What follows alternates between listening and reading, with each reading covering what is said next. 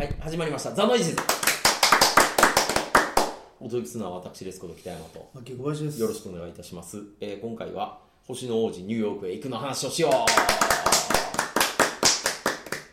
いや、我々がどうしても乗れなかったブラックパンサー。えーあれまあアフリカの王子の話でしたけど、元祖ね、やっぱりアフリカの王子といえば。いいところのね王子様、はい、といえばやっぱりエディ・マーフィーじゃないですか。で向こうで話しましたよね星の王子ニューヨークのコスプレをしてブラックパンサー見る人がいたと。はい、ね、いいですよね。ということであの、久しぶりに星の王子ニューヨークへ行く、しかも吹き替え版で、えやってましたので、あのテレビで、深夜にやってました。面白い。いやいや、ずあのああいうゲスったやつじゃなかったですね。あの今見て思ったんですけど、いろんな記憶が混濁してるから、なんか、星の王子の時のエディ・マーフィーも下世話なやつだって勝手に思ってたんですけど、高貴な若者でしたね。まあいいいいところのね王子様やっぱいいとこの王子さんもちゃんと演じてたんですね。俺はあのねあのパラマウントのマークが一番好きでしたけどねビョーンってあの山越えるとあるんだってはいはいはいはい。あのアフリカのね、そうそうそう出てくるんだ。いや、僕ね、これ、まあ、ブラックパンサーと比べてどうっていうところで、まあ、まずありますけど俺、記憶定かじゃないどう？ぞどうぞあのね、エディ・マーフィーはね、やっぱりちゃんとね、高貴でした。あのブラックパンサーって、なんか、耳っちくないですか？あいつ。なんか自分の彼女とかにもなんかこううじうじうじなってるとか、親父のこともねなんかなんとなく親父にまたなんか死ぬあれみたいになってまた会いに行って、うん。親父どうなのよとかなんかいちいち聞くとかね、うん。なんかこうエディ・マーフィーはそういうのもないじゃないですか。まず自分で帝王学っていうのを、まあ、学んできたけどももっと博識を得たいんだって言って、うん。自分の身分はもう一切出さずに、ね、自分の金の力も借りずにニューヨークに住むんだって。なんかもうねこの時点でねブラックパンサー無理やなって感じですよ。北山さんは大月の人が好きだったでしょ？あいつね、あの改装しちゃってね。いや、でもね、僕ね、これ久しぶりに見直して一番共感したのは、あの、結局、まあ、くっつくことになる奥さんにね、え人間、ニューヨークにいたあの女性がいるんですけど、その親父ですよ。マクダニエル。うんええマクドナルドの真似して、マクダニエルっていうのをこう作ってるあの親父。あいつマクドナルド？あいついいですね。もう一番ファーストシーンで、えーってなんかマクドナルドみたいな店みたいな感じで、こうエディ・マークがふーって見てたら、パシパシパシってなんか白人のやつがカメラ撮ってるんですよね。そこにその親父がガッて登場して、この野郎！って言って、写真撮ろう！っつってるのかっつって、ガーって。まずそこから、はてなって。ん？何この親父みたいな。うわとか言って。であ実はここでちょっと働きたいんですけど。そうか。っつって。まああのまず最初に言っとくけどこれマクドナルドじゃないから 俺の名前がマクダニエルやから。ここはマクダニエルなんで。マクドナルド出て反応しただけじゃない。いやいやいやいやええー、と思って。こんな話だったんやもちろんニューヨークへ行くっ俺て本当覚えてない。覚えてないでしょ？面白かったなっていう記憶しかない。いや、マクダニエルの親父最高ですよ。ええ。でも、親父はね、やっぱりこう、売れることをまず念頭に置いてますから、でも面接の時に、あの、ちょいちょいマクドナルド関係のやつが来るけど、そいつらのことは無視していい。マニュアル説明の前にまずそれですよ。無視していいからって。我々はマクドナルドじゃない、マクダニエルなので、マクダニエルがやるマクダニエルの店なんでって。あの M は、あの、アーチじゃないからって。M の M だよ。そう、あの、俺たちは違うからって、レインボーだからあれはってよくわかんないこと言ってるんですよ。もうね、その時点から僕はもう親父にグイグイ惹かれて、で、親父がね、あの、自分の娘ってもう結構、綺麗なね、娘じゃないですか。だからまあ手塩にかけて育ててきて、ちゃんとね、パソコンとかもね、うん。あの仕事場に置置いちゃったりなんかして、で、いいようにいいようにちゃんと育ててきたわけですよ。だから、やっぱり彼氏は厳選せなあかんっていうので、選んだ理由が、ちょっと金持ちの兄ちゃんやからですよ。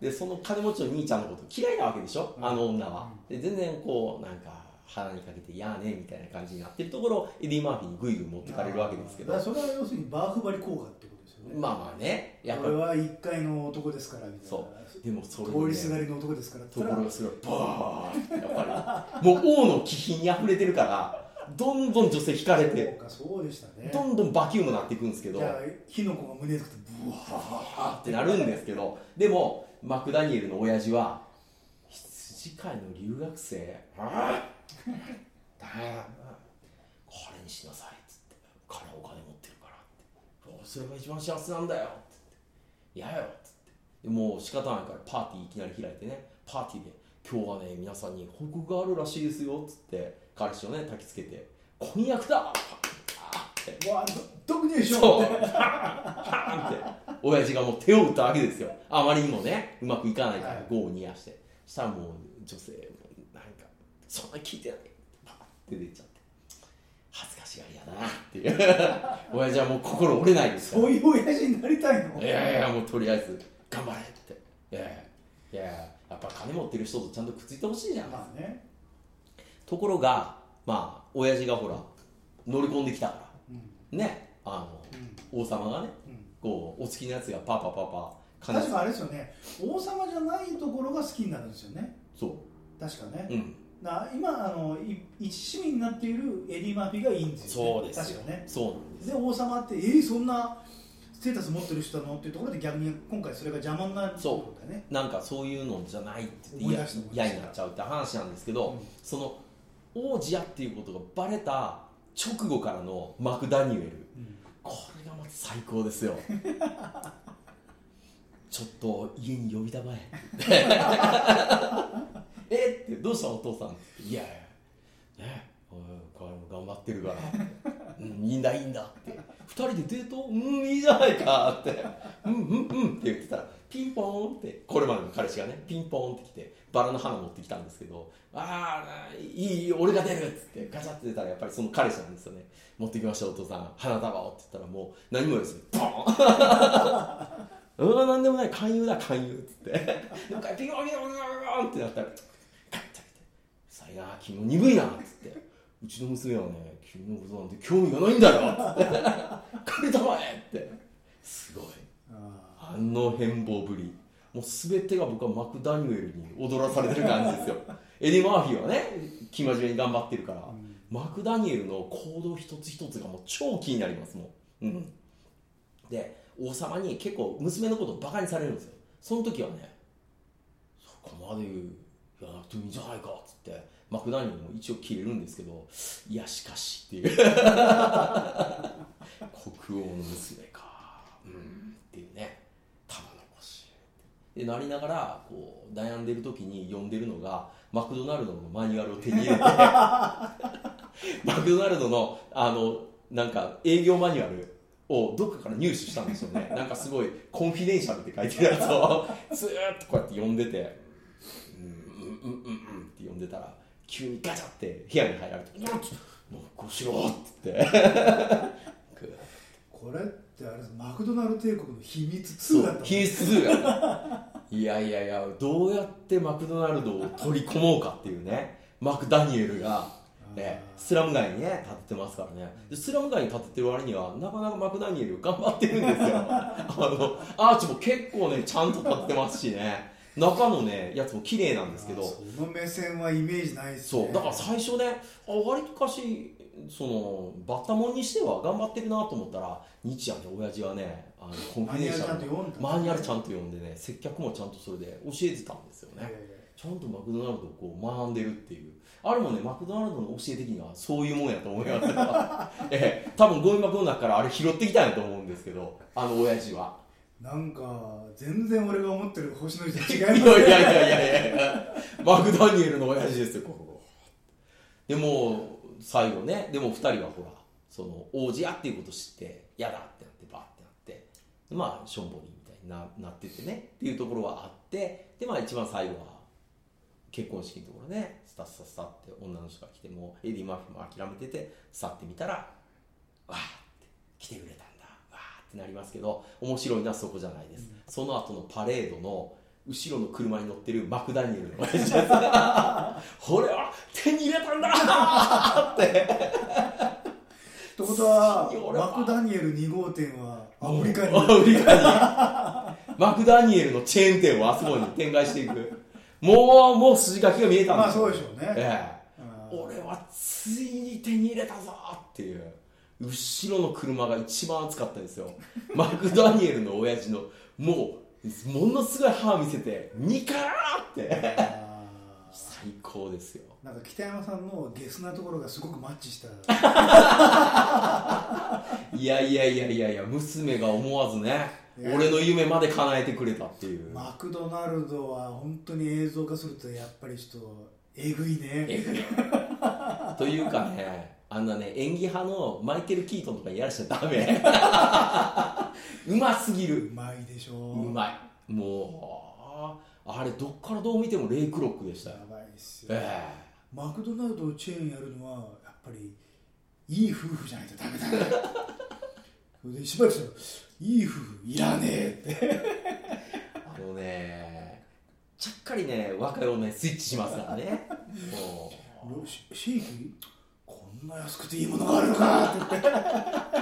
いいじゃないか安くて利益率高いんだからって。元の兄弟がうざけんなそうそうそう。おかしいぞっつってなってもねだけどね。どんどんどんどん土地をね、あの 貸して自分のマクドナルドのねそうですよ。勢力を増してどんどん増してきますからね、うん。あのあの最初の時点でマクドナルド筐体の持ってた店って5店舗くらいやったのかな、うん。っていうやつなんですけどもうあっという間ですからね。